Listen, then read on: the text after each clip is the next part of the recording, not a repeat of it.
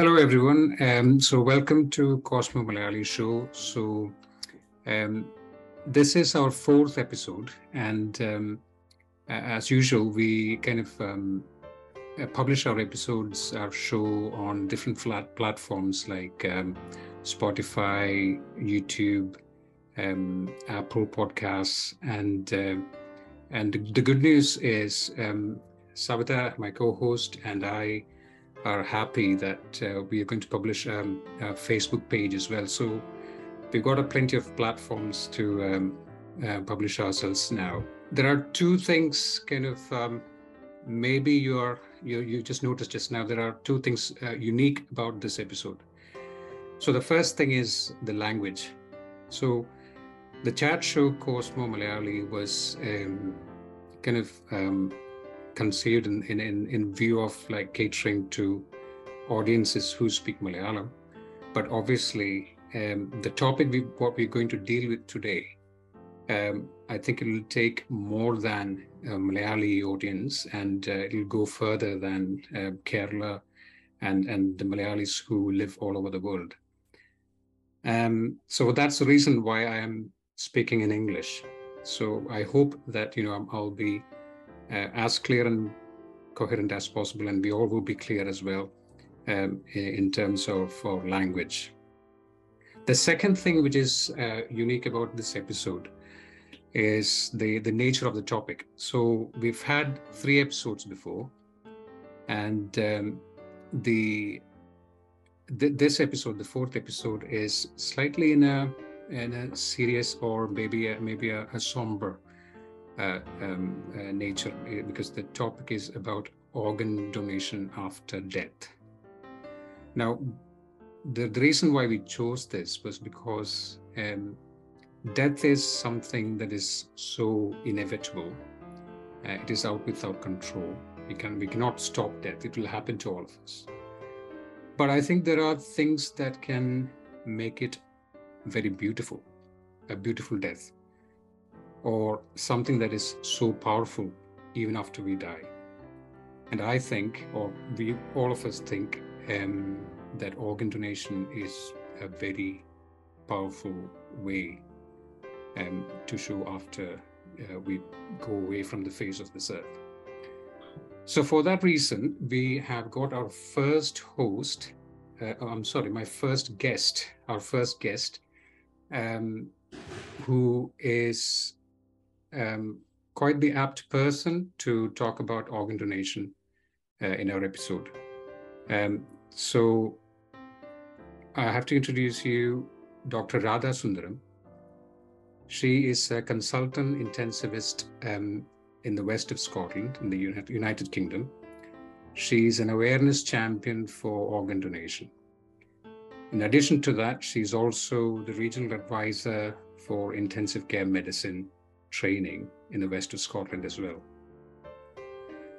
So, welcome, Radha. Thank you. Thank you, Nithin, and thank you, Savitha. Thank you for inviting me. Pleasure.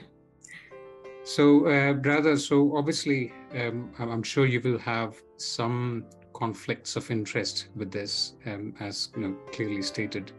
Yes, thank you, Nithin. So, as you rightly pointed out, I'm a consultant in intensive care in um, hospital in the west of Scotland in, in um, the United Kingdom.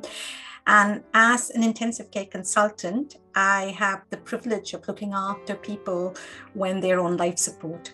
I also have the unique privilege of approaching families about the decisions that their relatives may have made in health about organ donation. And if the relative had made the decision to proceed with donation after their death and the family agree, it is definitely a privilege for us to facilitate that. And as you rightly said, make something beautiful from death, save eight lives, help in building a legacy for the dying person.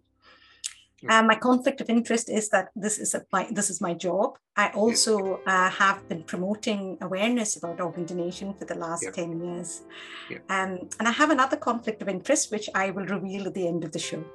Okay, so uh, no, thank you, Radha. So the other thing is I do have a conflict of interest to uh, declare as well because um, my daytime work is as a, um, a consultant anesthetist. I'm a consultant neuroanesthetist Um, I do work in intensive care as well, and I do occasionally um, facilitate um, organ donation uh, after death as well. So that is my conflict of interest. What about you, Savitha? So, um, me being a dentist, I don't think there's any conflict of interest as far as I'm concerned. And uh, I'm quite ignorant about this topic, to be honest. Um, so, to put that in simple terms, organ donation would be the process of surgically removing an organ from somebody and putting it into another person, isn't it? So, how? What's the usual process that happens in UK? Uh, would you elaborate on that, please? So, we're talking about deceased donations, a donation that happens after death. Um, when patients are admitted to intensive care for life saving treatment, only patients on life support can actually donate their solid organs, such as their kidney and their liver and their heart, because they need to be on life support. We try to save their lives, but sometimes and I'm happy to say that it's in a very small number of cases we reach a point of futility where we cannot save their lives. At that stage, we ask the family whether the patient who's now on life support and cannot really tell us, we ask them whether that patient has expressed a wish to donate in health. Now, we all know that when we go and register at a GP in the United Kingdom or when we apply for a driving license, we are asked if we would like to donate. And actually, the public in the UK are very supportive of donation, and over 80% of the public will actually um, receive a transplant if they um, need one and support donation. In Scotland, over 50% have actually registered their wishes by going on the organ donor register. If we find out from the family that that patient would like to donate, we then, um, and this conversation happens in the presence of a specialist nurse in organ donation, who's a nurse who works with our intensive care unit. And along with them, we then approach the family and actually explain to them the process of donation. The patient continues to receive the same care that they have been receiving up until then. Nothing changes. Care doesn't stop, treatment doesn't stop. We then have to get a lot of personal information about the patient. The specialist nurse in organ donation helps the family gather all that information. They then have to actually contact various transplant units in the country and they have a very, very clever process where they match the organ based on patients who are waiting for transplants in various parts of the country, their urgency, their age, uh, and they need for this organ. And then they actually do what they call a sharing, where they actually start matching the organs. So at that time, they will know that maybe a patient in Birmingham is waiting for a life saving liver transplant that patient will be invited to come to hospital that day. They will find out that they'll be able to donate the kidney in Glasgow, and a patient will get that much awaited call to actually come to the hospital that day. And again, this process can take up to about 24 hours the gathering of the information and the retrieval team coming. The retrieval team is a group of very skilled surgeons who come with who operate all over Scotland. Sometimes we also have teams coming from Northern Ireland or Newcastle, and then they come to the unit, speak to the family again, go through a process where they check everything, and then actually the patient is taken to theatre just like they would be having an operation in health, and the organs are retrieved with dignity and there is no question of mutilation. It's done just like an operation, just like your gallbladder comes out when you're healthy, the same way these organs are removed. The patient is then returned back to the unit for the family to actually say their goodbyes. Most often, though, we find families say their goodbyes before the patient goes to theatre for the retrieval operation and often go home. They then receive a call to say that the um, retrieval has been done successfully. These organs are then flown in aeroplanes, um, most often, unless they're being transplanted in the same city, to various destinations just to give the chance of life most often to eat other people if they donate all organs. And if you've ever traveled in a BA flight, sometimes you would have noticed in the last seat, there is actually a red sort of um, box, and which will say fragile, handle with care, and will have the NHS blood and transplant logo. It's often the life saving organ that's actually going to be transplanted wow. in someone far away. Yeah, mm-hmm. that's impressive, isn't it? So the amount of resources, the amount of coordination, the amount of teamwork that takes um, for all this to happen within a short span of time, that is incredible, isn't it? Yes. Can I ask, um, um, Radha? So basically, when you say organs, just for the information of the listeners, what sort of organs can a person donate after so death? A, per- a person can donate all their solid organs, which are their heart, their two kidneys, their liver, and sometimes the liver can actually be given to two patients. It can be one lobe can be given to one patient and another. That's good. Their two lungs, um, their pancreas for diabetic patients that can be life saving, um, their intestine. Um, so I think I've done kidneys, lungs, liver, heart, and pancreas, and sometimes the small intestine as well. Oh, right. Okay. And um, you, you did say that, you know, that the patients should be on life support systems. So does that mean that the patient has to be, or know, the patient has to be in an intensive care setting? So, um, for fortunately um, or unfortunately, if we die at home or we die in an uncontrolled manner anywhere else, even if our wishes were to donate, we would not be able to proceed with solid organ donation. You have to be on life support because we need to keep the organs in a viable condition so that we can actually give the transplant recipients a chance at life. These organs, once we die, start decaying very, very quickly. And it's important that we actually support that with our life support to be able to actually make a difference to the recipients um, who get these life saving transplants. So at that point, you're definitely looking at preserving the organs as much as possible in the best conditions. Yes. Okay.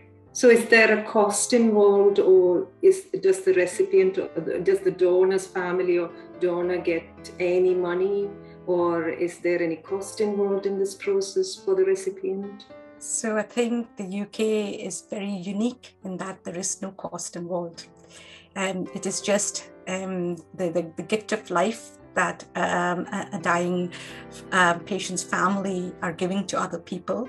Um, as the NHS is a socialist model, um, the patient is not, the recipients are not charged, and the donors apart from getting the heartfelt thanks um, of their recipients and actually being recognized um, in, a, in an award ceremony every year and getting a recognition from the Queen and in Scotland in Holyrood Palace as well, they don't they don't actually get any money at all, and that's what makes it so unique, so altruistic, and so powerful. So, is there an age limit to donating the organs? There is no age limit, and we ask everyone to make a decision about donation regardless of their age. Mm. Um, the medical frontiers are constantly being pushed, and the age limits that were there 10 years ago have been pushed further because of increasing life expectancy and also because we're able to keep these organs in better condition. Mm. There are some, some um, specific age limits for the heart um, and for the liver, but certainly kidneys have been transplanted from patients well into their late 70s and early 80s. Okay. You mentioned earlier about uh, the recipient has to match the donor. So, um, could you elaborate on that? Like, what happens? How do they match the uh, tissues? So, um, patients, when they receive an organ from another person, their body will reject it because it's a mm. foreign object. Um, mm. And therefore, we need to make sure that they actually accept it. And they have found that uh, if you're from the same blood group, there is a greater tendency for you to accept the transplanted organ. And if they also do tissue typing as well, so in the lab, they're able to actually go through a lot of tests to make sure that um, you have the same sort of tissue types that will make it more likely that you'll accept the organs. Patients who receive transplants have to be on a lifetime of anti rejection drugs, though. But with good matched organs, the amount of anti rejection drugs that they need to take or the type of anti rejection drugs might be less. And that makes um, their sort of um, quality of life after they get the transplant also better. That's interesting. Um, I'm, I'm, sure there are some interesting st- statistics about um, you know the the, the rate of donation and uh, um, you know all that implications in, uh, with the society which i think is a, a, very important message that should be spread out to um, to all communities actually.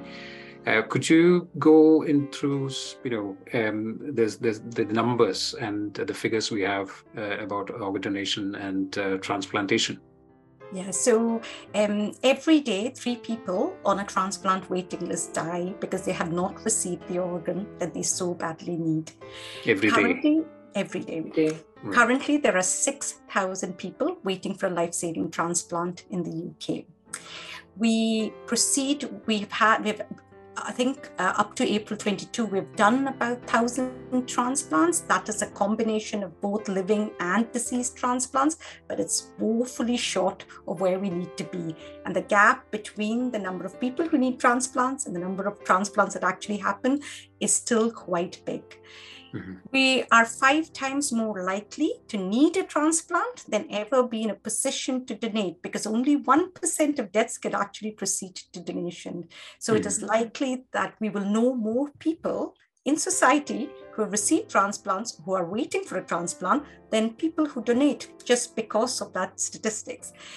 In terms of, um, I don't know if you want me to go into specifics about um, ethnicity. Yes, of course, that'll be uh, that'll be Definitely interesting do to know. touch on the ethnicity because uh, we are kind of focusing on a certain, you know, South Asian, uh, you know, a small group of uh, ethnic minorities here as Yeah. well. isn't So it? no, I think the, uh, the the data on ethnicity will be very very interesting to know. re- very relevant to this topic. So. So, um, 30% of the transplant waiting lists are represented by South Asians and Blacks. This is because hypertension and diabetes are more common in South Asian and Black populations. Hmm. So, we're more likely to get organ failure, and the sort of organ failure that we get can only be sorted by a transplant. That certainly is true for kidney transplants. Um, if you look at the current census population um, statistics for the UK, we in 2011 we estimated that 14% of the UK population were from Black and ethnic minority. But it's 2022 now, and as we know, there has been a lot of migration, so we think it's far higher than that. But if you look at the number of people who've actually proceeded to donation from Black and ethnic minorities, it's less than 7%. And that figure is not increasing. What that means is because um, better matches come from the same ethnicity, because certain blood types are more common in certain ethnicities. The negative blood types are more common in the African continent and the Indian subcontinent. And if, if you were to receive your best match would be if you were a negative blood group, so B negative, the chances are that your best match would be a B negative um, patient, uh, organ from a B negative patient, and therefore it's you get a better match if you get it from your own ethnicity. It is not to say that you cannot accept an organ from another ethnicity, and the chances are, given that we actually transplant very few organs from South Asians and Blacks, that most South Asians and Blacks who have received transplants in the last five years have organs from white, very, very generous families, white people in them. Um, this statistics is very, very sobering and it has a tangible impact on our populations because if you're Black or South Asian, you have to wait a year longer for a kidney transplant. Okay. So you mentioned about the uh, situation in UK at the moment. So what's happening with other countries then? Um, so the UK is uh, definitely got perhaps, and I'm Nithin and I would be very biased here because we work here, but has one of the the. Uh, I'm sorry to use um, Boris Johnson's term, but it does have a world-beating donation and transplantation service. We um, have a completely coordinated, unified service that works all across the UK, which is NHS Blood and Transplant. And if you look at America, they have um, they have a very positive attitude towards donation and transplantation, but it's devolved to the various states and is done by independent agencies. It's not by one coordinated state agency at all. Um, Spain has the best donation and transplantation rates in the world, and they have a system very similar to the UK, but not quite like the UK. And they have an opt out system that the UK has moved to now. India is still in um, the process of actually establishing it. Um, in India, there is more sort of donation of corneas for uh, restoring sight. India has actually got a very, very good system for that. But donation of deceased organs is still not as coordinated as it could be, but there are lots of agencies working towards it. Interesting. Interesting. And uh, I, I also understand there's a religious aspect to this as well. So, if someone's looking to wanting more clarification on this, where would you look for? Um, so, you're right. Um, I'll quickly touch on the religious aspect. Mm. Death, as um, Nithin pointed out at the start, is inevitable, but it's a very important event. It's perhaps the only certain certain event, um, and therefore scriptures from all religions have written a lot about it. And there are some processes that are very unique to each religion at end of life. When we have done our work in Scotland, um, increasing awareness about organ donation amongst ethnic communities, what we find is there are no barriers against donation. People are not wanting not to donate. They do wish to donate. What they find really difficult is to try and navigate their end of life processes during this period of grief. Because for the Muslims um, and the Jewish people, they have to do their burial rites within 24 hours. If we then go and say, we have to proceed with it. You've agreed to donation, but it's going to take more than 24 hours. They feel very uh, conflicted at that point because they're not able to secure for their dying relative the blessings of their um, of their elders, of their God, and so that is what causes the conflict. There is in a lot kind of information. Of a practical. It's a kind of practical difficulty, isn't it? Yeah. Yes um, we have worked ha- very hard with NHSBT now to make sure that when you register your decision to donate, there is a column that says, tick this if your faith and your culture matter to you. And if you tick that box, the specialist nurse in organ donation already knows that you are perhaps from a faith or culture that may have some unique needs at end of life. And we can mm-hmm. then actually coordinate with a hospital chaplain or a chaplain from that faith to help the family navigate that process. But the mm-hmm. NHS uh, organ donation website and Organ Donation Scotland website have faith and religion um, uh, sections with every religion's sort of view on donation um, sort of described in that. But no religion actually says no to donation because when our scriptures were written, it was thousands of years ago, and organ donation wasn't even on the radar yes. of people who wrote those scriptures mm. or discussed those scriptures. Yeah. However, giving generosity donation is a part of every religion and it only is rewarded uh, and encouraged. Hmm, that's uh, that's nice. So so what happened recently was that one of my family friends passed away and one of his dying wishes was to donate his body to teaching hospitals for medical students However, what happened was when he passed away, the hospital authorities realized that he was not registered with the Organ Donation Society and he hadn't mentioned it in his will as well. So there was some disagreement amongst the family members, and finally, just didn't happen. So, my question is Is it important to register yourself with the Organ Donation Society? And should you be mentioning it in your will or and should the family be united with you know should you mention it to your spouse and your close family members? You're so right because when we are in the position where we are going to be our family is going to be approached about donation we are in no fit state to actually give consent ourselves.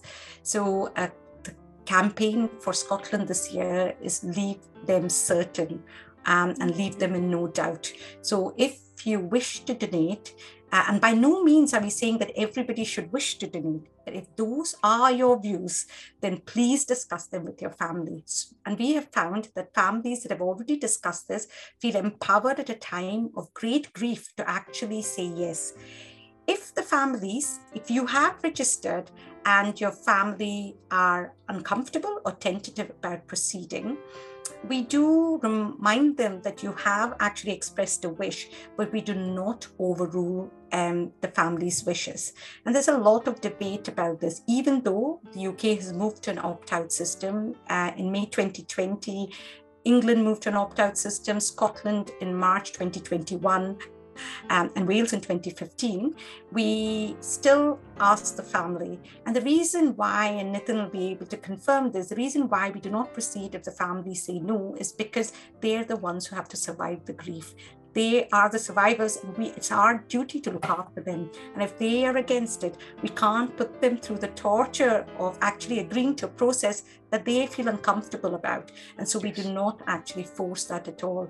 So yeah. yes my urge to all listeners is if you wish to donate please register on the NHS organ donation website and do let your family members know so that you can give them the courage to make the right decision for yourself when that time comes. And I hope that the time doesn't come really for most of us.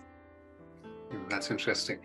Um, uh, so yeah, and I think um, it's um, it's it's interesting you brought out the opt-out law as well, which brings me to talk about uh, the the real life incident about um, Keira and Max. Would you uh, kindly tell us about that story?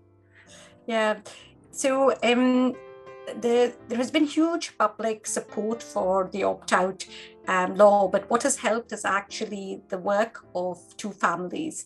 So Keira Ball was a little girl, she was nine, and she was in a road traffic um, collision and she was on life support. Her family found the courage to say yes to donation when their little precious girl was on life support.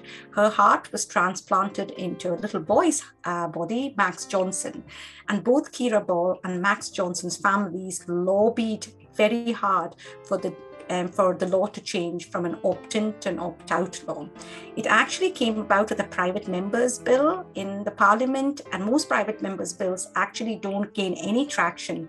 But it was a private members bill by a Labour politician during Theresa May's government that actually gained traction, and it then became a piece of legislation. Um, wow. In Wales, um, the law changed in 2015, and they saw. Uh, an increase in families saying yes to donation from 47% to over 70%. Oh, wow. huge rise. That's impressive. Wow. Cool. Um, so I think that's uh, a load of information that uh, you've given us. Uh, thank you very much, uh, Radha. So um, I think what we will do is we will uh, post the information and resources about what you've mentioned uh, on our YouTube channel and also on the podcast sites as well. Um, but before that, uh, let me just remind all the uh, the listeners and the viewers as well, because um, the the day after we're going to publish this episode uh, on organ donation, it is the World Organ Donation Day on the 13th of August. And uh, in addition to that, um, the NHS um, is campaigning for organ donation uh, in in September, from the 19th of September to the 25th. Um, so you have a lot of information available, uh, and I think uh, we have discussed um, a, a, great uh, topic, uh, and it's it's a very impactful topic to the society as well.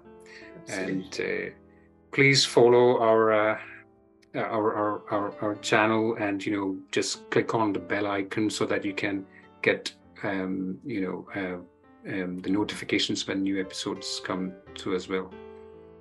Savitha. So thank you so much, Radha, for accepting our invitation and providing us with such an informative talk on organ donation after death. So as they say, it takes lives to save lives, isn't it?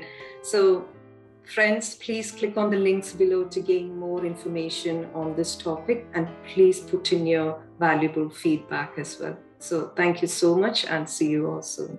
Thank, you. thank you. you and goodbye. Thank Bye. You. Thank you for listening to our guest, Dr. Radha Sundaram, and us in this episode.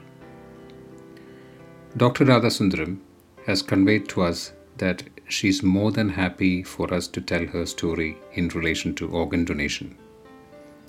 I'm going to read out her own story, which will be a befitting afterword for this episode. She says, Without organ donation, I would not be the doctor I am today.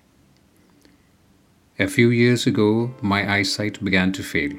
I was told that if I do not receive corneal transplants, my vision would gradually worsen. In 2015, I received my sight saving transplants, thanks to the generosity of two brave families. To this day, I owe them so much.